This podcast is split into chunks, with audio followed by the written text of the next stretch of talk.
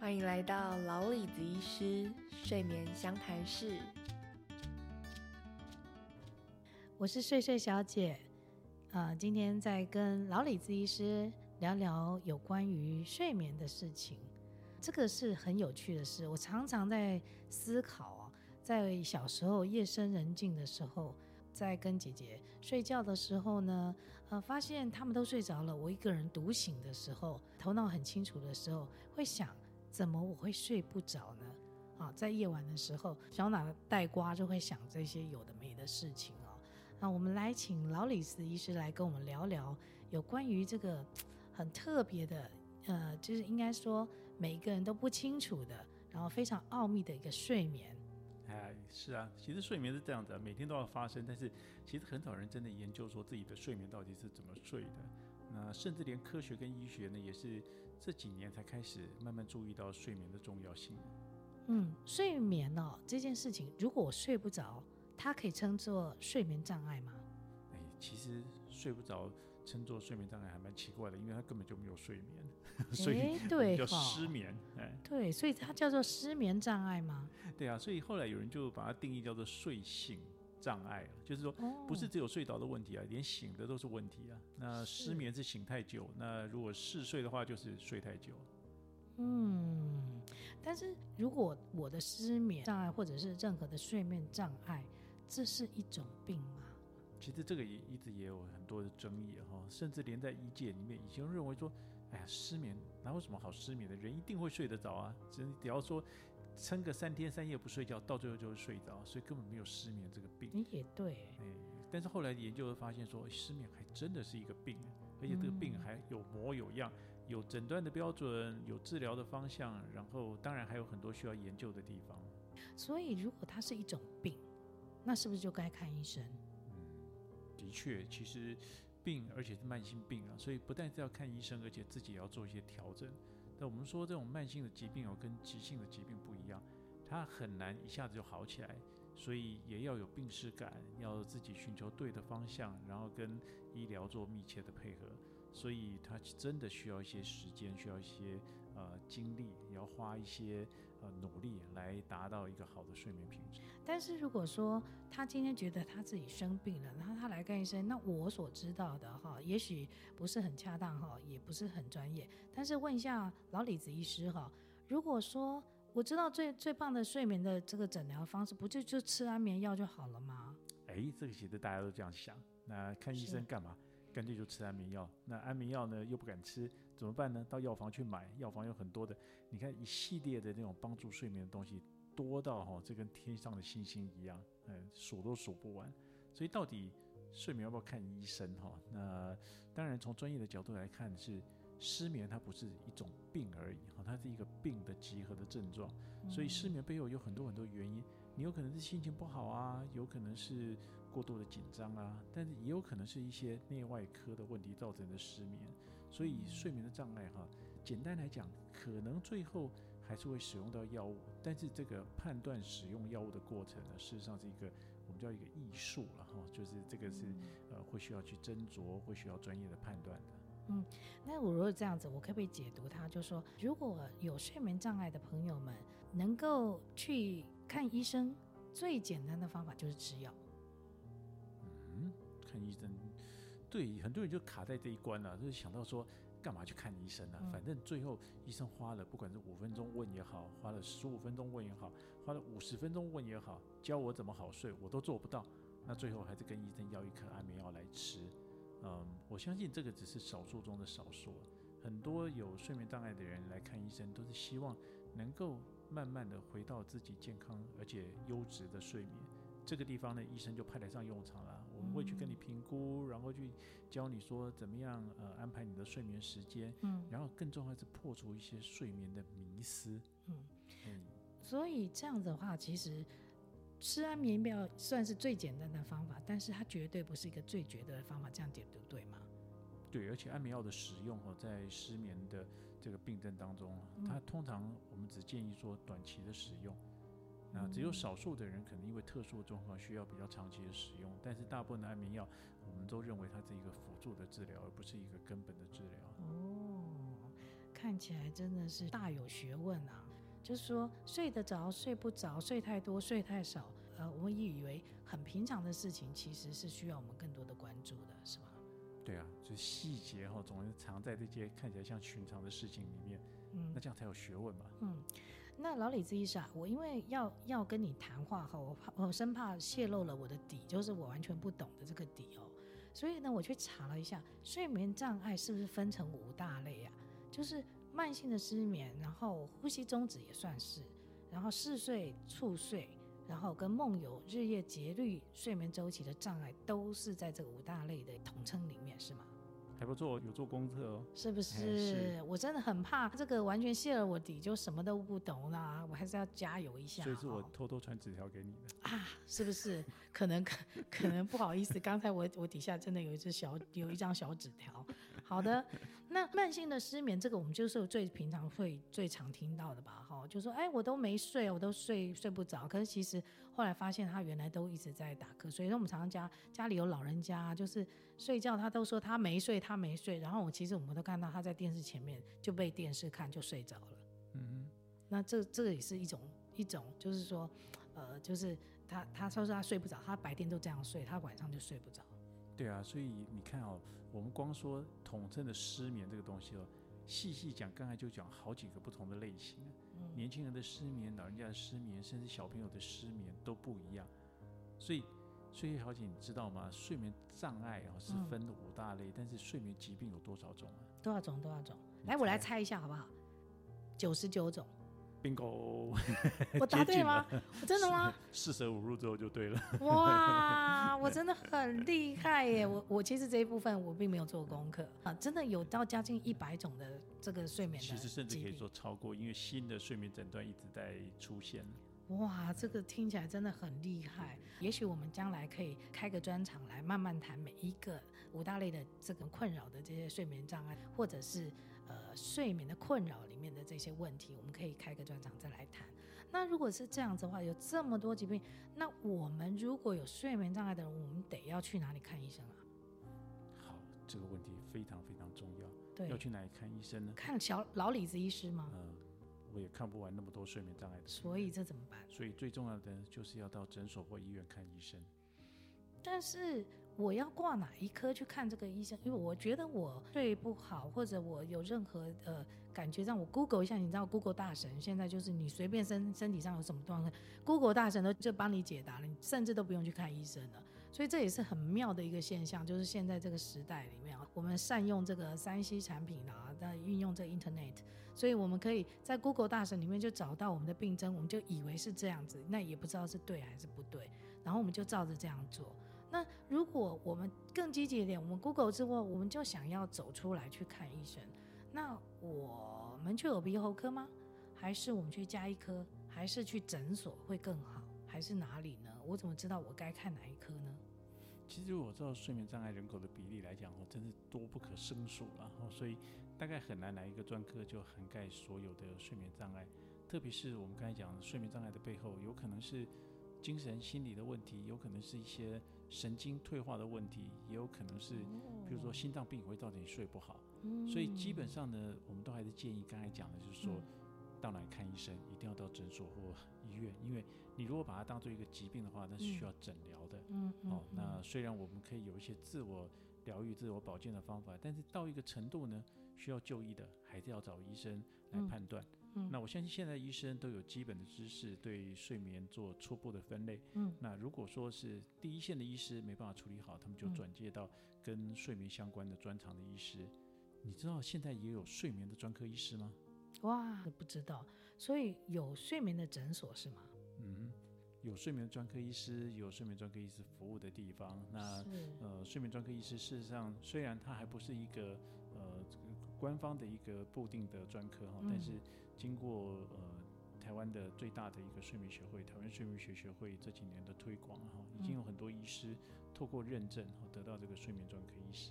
那这睡眠专科医师当然不一定就是第一线处理睡眠的问题，嗯嗯，但他可以作为很多医师的后面的这个转介的后援呐啊，那针对一些比较复杂性的睡眠的障碍或比较慢性长期的睡眠障碍，提供专业的诊疗。我相信这也是一个。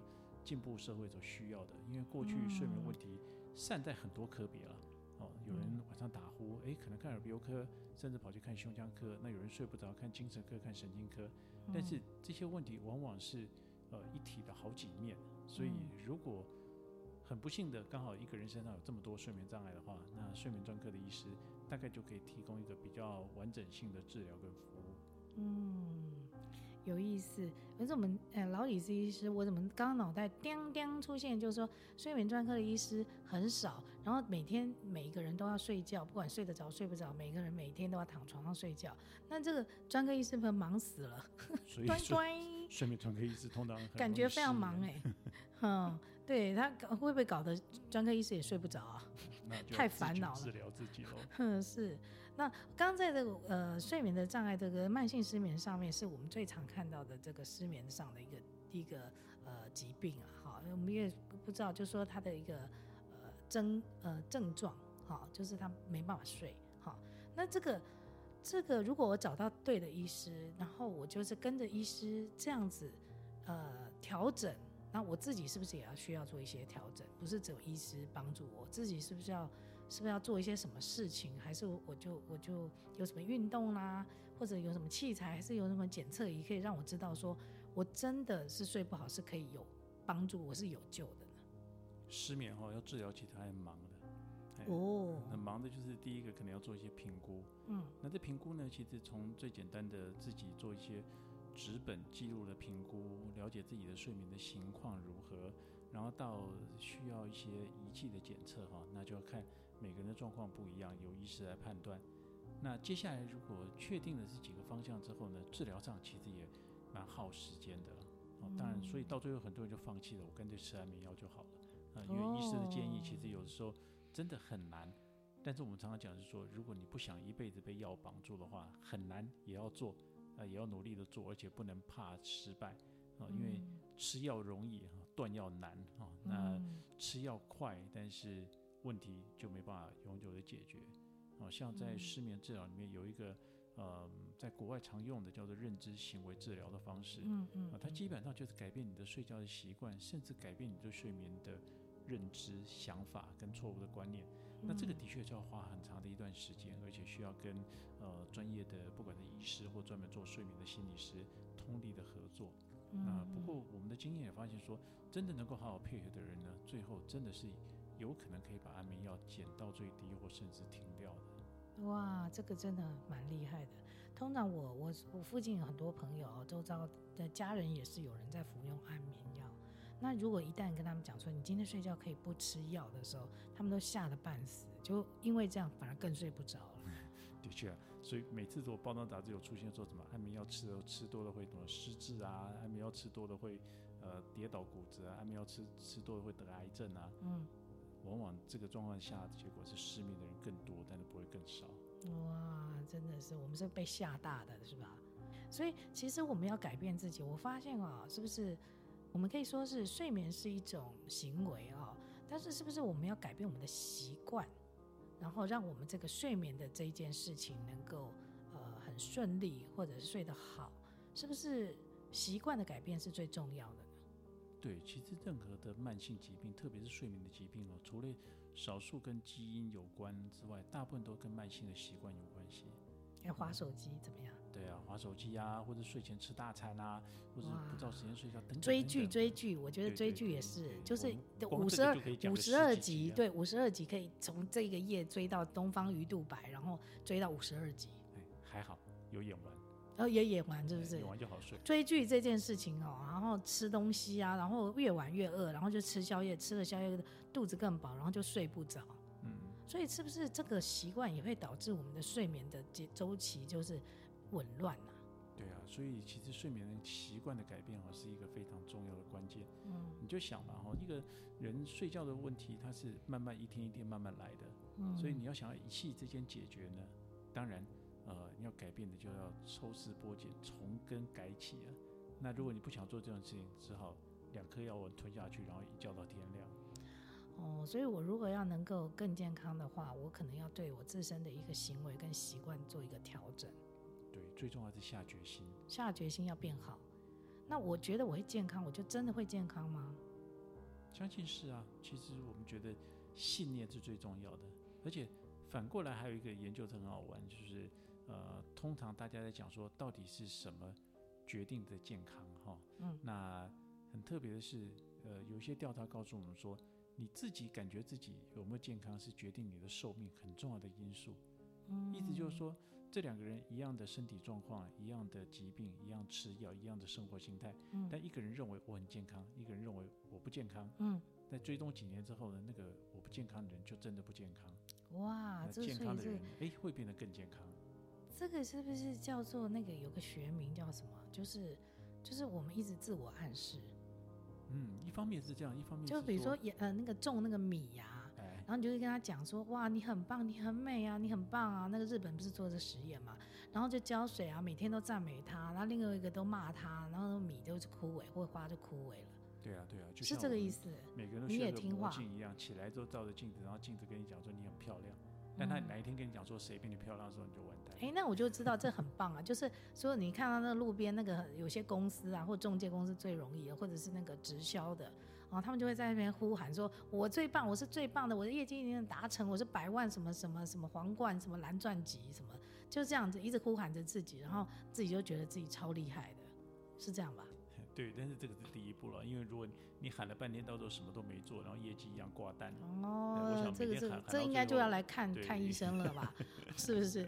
所以所以我自己只是有一个健康的信念，然后也许我就因为我想改变，所以我又去看了医生。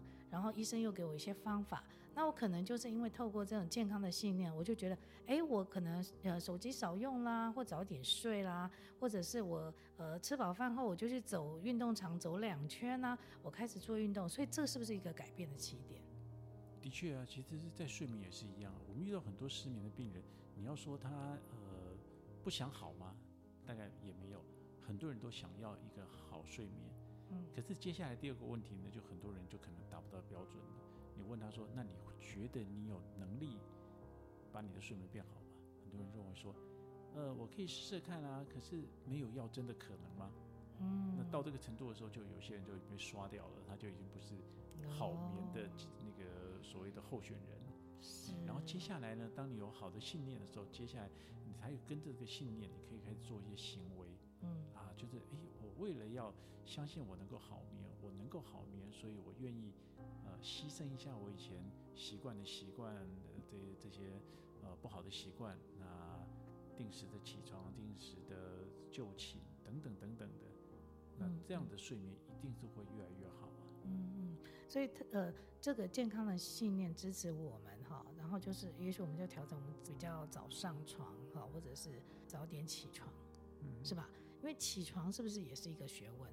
对，呃，也不一定早点起床了，定时。不是早起的鸟儿有虫吃吗？会不会早起的虫儿被鸟吃？对，但是问题是我们不知道我们是鸟还是虫。是啊，所以不要冒险。对，是不 是？我们可能变成那个真那只虫，然后就被吃掉，很早起来就被吃掉了。对啊，所以还是要找到一个适当你自己的生理时钟，嗯，然后把它固定下来，嗯，然后杜绝一些。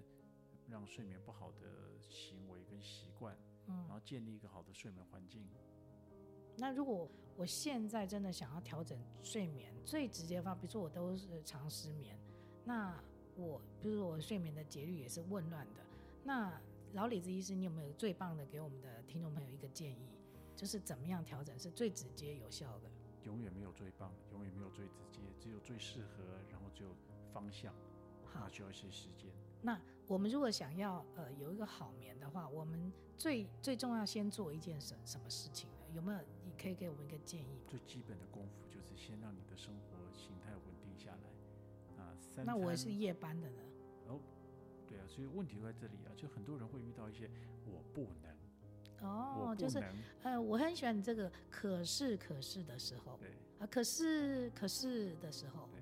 嗯嗯。对，然后到最后就是，好吧。我没办法，但是没办法中，其实如果你愿意努力，你还是找到办法。就像夜班工作的人，哎，他也可以恪守夜班工作的一些准则啊。比如说，我们会建议说，夜班工作因为下班的时候是白天嘛，所以你就减少光线的曝晒。那你不要舍不得，就是下班了之后觉得，哎，人家都清醒了，这个活动我就跟人家去玩啊，去做办一些事情啊。然后搞得自己生活呃乱到说自己都不知道什么时候睡觉好。所以像轮班工作的人，我们也可以帮忙他规划一个他适当的生活的时间。哦，好，听起来是好像有点难，又不是太难。但是我们如果有帮帮手在帮我们的，或者有专业医师协助我们，也许我们能够更快的找到我们自己健康的一个方式，最适合自己的方式。对，最重要是需要一些时间了。我们常常讲说，建设呃难，和破坏容易。嗯。所以你要想，罗马不是一天造成的。嗯。如果你去想说你的睡眠花多久时间把它搞烂，嗯，你可能要花一样的时间，甚至两倍的时间把它弄好起来。哦，这个有意思。嗯，所以我们都不能心急，对吧？只要有好的开始，就有好的好的好眠，对吧？因为你心急的话，医生就没辙了。哦，对，好，今天非常谢谢老李子医师来跟我们聊一些呃睡眠的二三事哈。那我觉得大家一定会对睡眠这个奥秘的这一块有很多的想法。我们陆陆续续会把所有的一些我们觉得有趣的有关于睡眠的。呃，是故事也好，是一个病例也好，或者是一个特别的分享，那会在这个空中与大家见面。好，祝大家今天晚上一夜好眠，一夜好眠，拜拜，拜。